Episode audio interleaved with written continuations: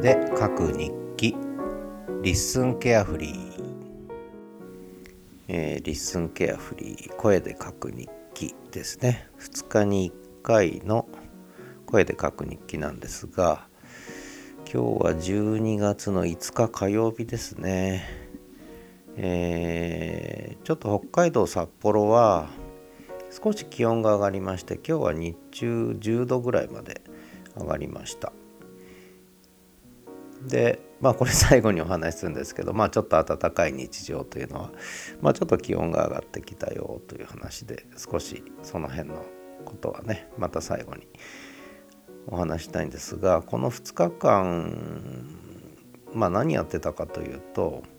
結構パソコンにばっかり向かってました。まあワンコのお散歩は朝晩やってるんですけどそれは結構エンドレスで長い散歩なんですがそれ以外は基本的に結構パソコンにずっと向かってましていろんなこう細かい作業をねやってたんですがでまあなんでかというとあのキャンパスマガジンっていうのを月に1回出してんですね。3日にね。でだから一昨日配信させていただいたんですがこれはそれなりに1ヶ月のまとめ私の中ではね1ヶ月のまとめなのでちょっと手間暇かかるんですね。あのででそれはいいんですがその話は2日前にしたのでいいんですが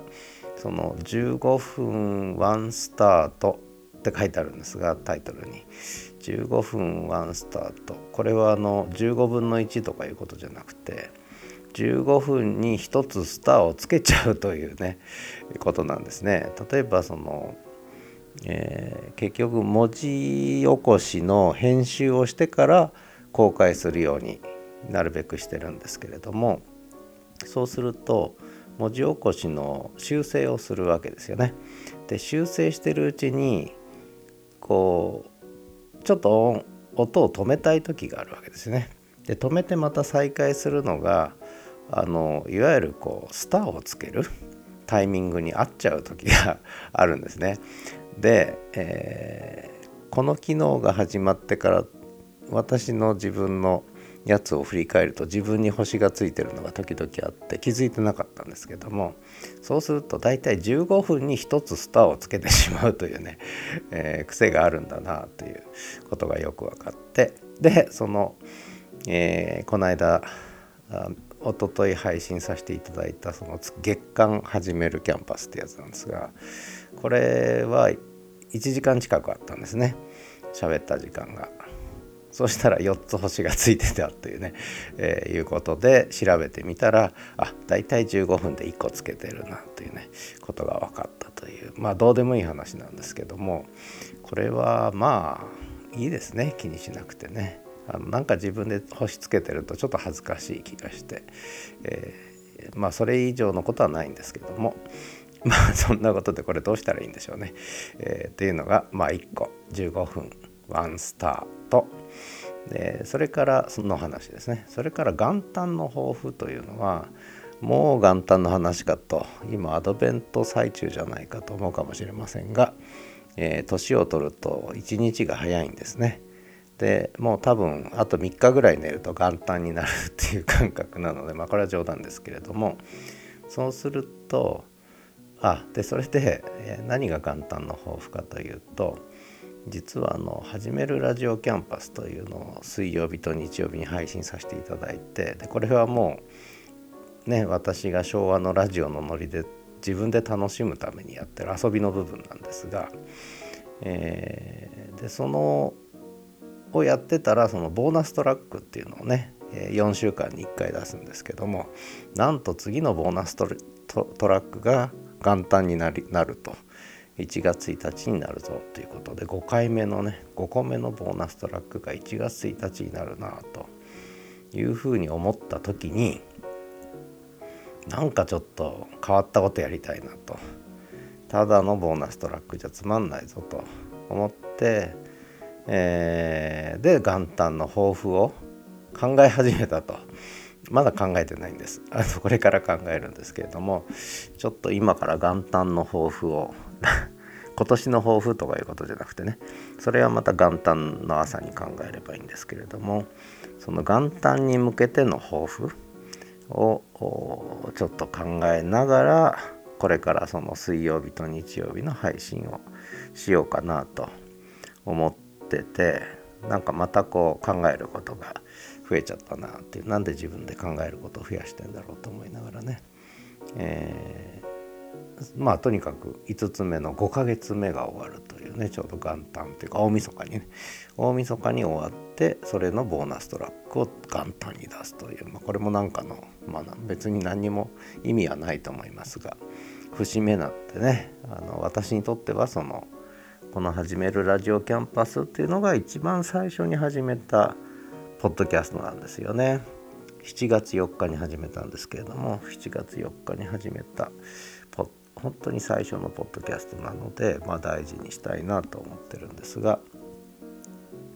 まあリスン リスンがなければ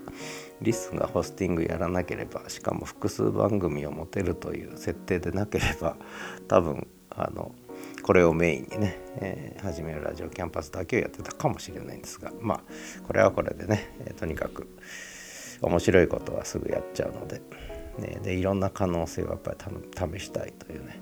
えー、ことがあってでそうすると何かがやっぱり見えてくるだろうということでね、まあ、やってるんですが、まあ、とにかく元旦の抱負ができたぞと。もうアドベントはアドベントで、えー進んでいくと思いますがもうすでに元旦の抱負までいっちゃったと頭の中がねまあそんなどうでもいいたわいのない話です。それからですねもう一個があのあそれでですねあの初めの一声で「時間がない」という、まあ、他にもいろいろ始めちゃったんですね。これ2日前にちょっとお話したんですけどもハテナブログを12月1日から始めちゃったねハテナブログを始めちゃった。でなんで始めちゃったかっていうねことなんですがうん。まあこの話はちょっとね、えー、またダラダライブかなんかで、えー、ダラダラと喋ろうかなと思ってますけどやっぱりブログがもう一回あの脚光を浴びてくるような気がしてきちゃったんでね。まあハテナブログ。で私にとっても必要だったんでこれは。あのやりました。まあ、そのあでだいぶそのことでいろんなことが整理がついたので、えー、自分の中ではすごくすっきりしたんですけどねまあそんな話ですね。それとあとあのまあ今日ですね少しお散歩してたらまあ暖かな日常の中でえちょっと暖かな日常の中でお散歩してたら陽気が良かったからだと思いますけど結構頭がぐるぐるぐるぐる回りまして活発にね寒いとそれどころじゃなくて寒い寒いってやってるとどうしてもこう脳も萎縮するんですかね、え、でとにかくちょっと暖かかったんで、え、気分が浮かれたんですかね。陽気になっていろんなことが思い浮かんでしまって朝の散歩の中で。であのプライベートリスという一番小難しい番組ですけどもここでいいことを思いついちゃったというかいろんなことがこうパッと見えちゃったのででこれも何て言うのかなメモをする？これまではいろんなことを思いつくとメモをしてたんですよね。手書きのメモとかパソコンに打つとかあるいはスマホで文字を打つとか。で今はもう本当にで音声メモっていうのもやったことあるんですけど後が大変なんですよね。聞き直すのにまた時間かかるんでところが文字起こしですねやっぱり。頭の中にあるものをとにかく喋っちゃう、えー、そうすると文字起こししてくれるというこれはもう本当に画期的ですね。もうこれに取りつかれたようにやってるところがあってで昔ある人が、まあ、大学の先生だったんですけどもあの頭の中にあることパソコンのキーボードを打たずに瞬時にこう文字になればいいのにななんて言ってたのをちょっと思い出したんですけども本当にこれはまどろっこしいんですよねキーボードで打ってると時間かかるし打ってるうちに忘れちゃうんですよね。えー、なのでこう打つキーボードで打つ面倒くささなく頭の中にあるものがそのまま文字になったらどんなにか嬉しいだろうっていう話をそういえば30年ぐらい前にしてたなっていうことを思い出したんですよね。で30年経って今それができてるじゃないかという、うん、ことですね。やっぱり AI 文字起こしっていうのはすごいですね。これも AI の精度が悪ければやっぱりかえって手間暇かかってたのが今精度良くなってさらになんか今日 LISTEN NEWSですか？違うな Discordで流れてきた情報でさらに精度が上がるということらしいのでもう大いに期待したいと思います。でもうとにかく頭の中にあるものをもうしゃべるで文字起こししてもらう AI にねでそれをあとは整えるとであとそれを読んで振り返るというもうこのサイクルできちゃうと